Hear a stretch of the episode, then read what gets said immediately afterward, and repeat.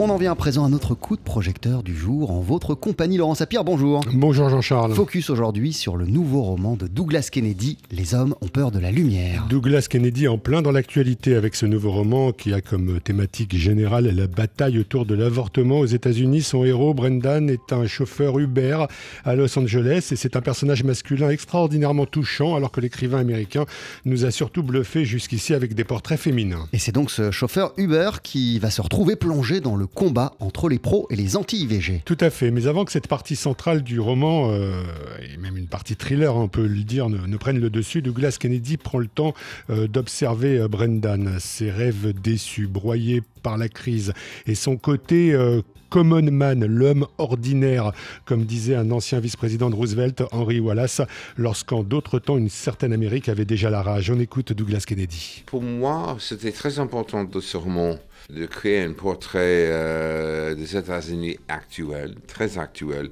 mais aussi un monsieur tout le monde, un vrai monsieur tout le monde, qui est membre de la classe moyenne américaine, qui a été détruit par en fait le capitalisme euh, extrême aux États-Unis. C'est une mec, Brendan, fin de la cinquantaine, qui est franchement euh, aussi en fait quelqu'un qui était licencié de son poste comme vendeur.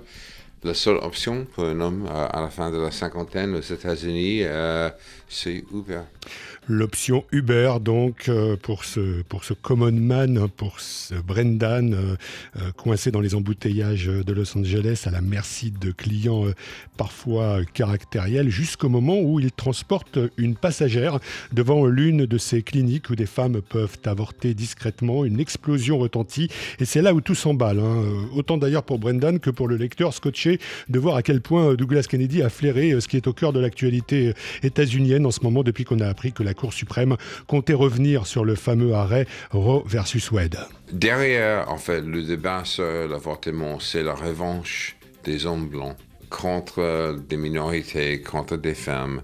Franchement, la question de l'avortement, c'est la misogynie, une misogynie totale qui est évidente, en fait.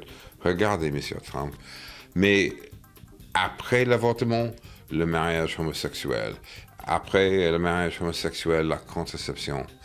Et franchement, il y a des gens dans le Sénat, comme Mitch McConnell, qui a dit je vais créer en fait euh, une situation où ce sera impossible d'avoir un avortement, même dans des États où c'est légal.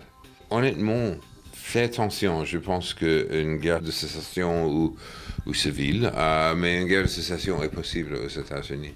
Les pro-life du roman, en tout cas, ne font pas dans la dentelle. Attentats contre des centres IVG, mais aussi trafic humain, esclavage sexuel. La faune que décrit Douglas Kennedy ne se confond pas d'ailleurs, hein, au passage, avec les seuls milieux catho-intégristes.